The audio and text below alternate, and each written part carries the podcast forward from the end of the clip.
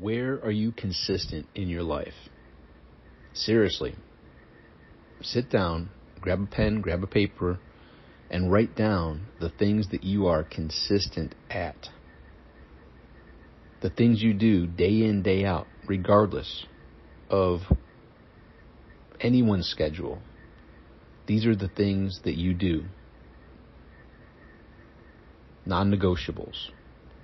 What are those?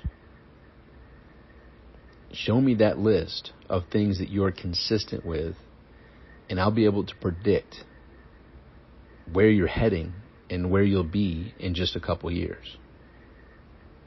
In your health, your relationships, and your finances. It's the consistency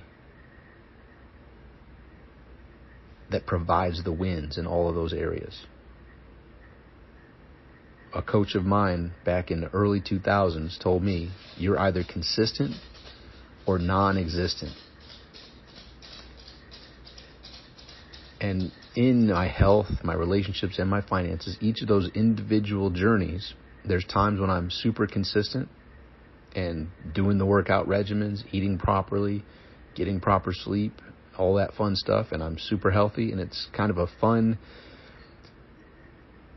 coincidence that when I'm in my healthiest chapters of my life, all other areas are also at their finest.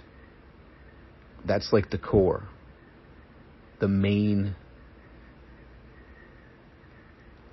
catalyst for everything else in life when I look back on the chapters is when I'm putting the proper attention to being consistent in my eating habits, eating properly, eating healthy, eating smaller portions, healthier portions, uh, fruits, vegetables, non processed foods, um, staying away from sugar, staying away from excessive gluttony, just eating properly, and then combining that with the consistent working out, the consistent um, my morning routine, my morning walks, uh, and then the last few weeks, the morning runs. And there were chapters of my life where I was doing yoga on a regular basis. There were times I was going to the gym on a regular basis. Um, it's it's a wide variety of different chapters of my life. But when I was eating properly, moving properly, and getting the proper sleep, that laid the foundation for every other aspect of my life. My relationships, and my finances were all uh, in alignment with my health. Like on a scale of zero to five, when my health was at a five, my relationships were close to being a five. My finances were close to being a five. And in correlation with that, when my health was a one, my relationships were much lower on a zero to five basis, as were my finances. So the thread that I can look back onto in my past that laid the groundwork for every other aspect of my life was how important is health to me right now? And when I, I see those chapters in, in my mind of the past, when those were important, and my schedule showed it, and my consistency showed it, every other thing in my life was also thriving. So that's a reminder to me and possibly something for you to consider today and moving forward. Am I ready to be consistent with my health regimen? Eating properly, moving properly, resting properly.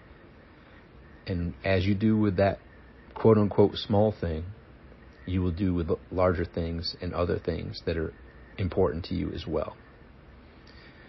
You neglect the relationship with you and yourself, aka you neglect your health, and you're going to be neglectful of the other things that are important to you as well, because nothing is more important than the relationship with you and yourself. If you're neglecting yourself, you're neglecting the joy, the happiness, the fulfillment, the potential that you have to share with yourself and the world. So, Message is stop neglecting yourself. Start prioritizing yourself. Put your relationship with you and yourself at a hugely high importance. Make a commitment to start being consistent and getting to be as healthy as you can possibly be mentally, physically, emotionally, and spiritually. And that is the foundation for your future, the foundation for tapping into your potential, showing yourself what you're capable of, showing your friends and family what you're capable of. Prioritize yourself. Put your mask on first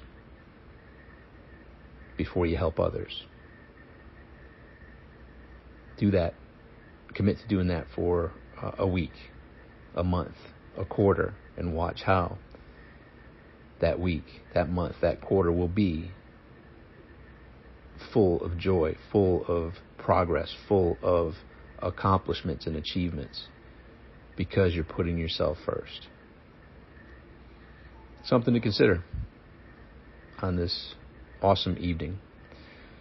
This is part of the Make Today Great philosophy, and that's exactly what my hope is that these audios, these podcasts, these emails help you do exactly that. Make today great with consistency. Talk with you soon.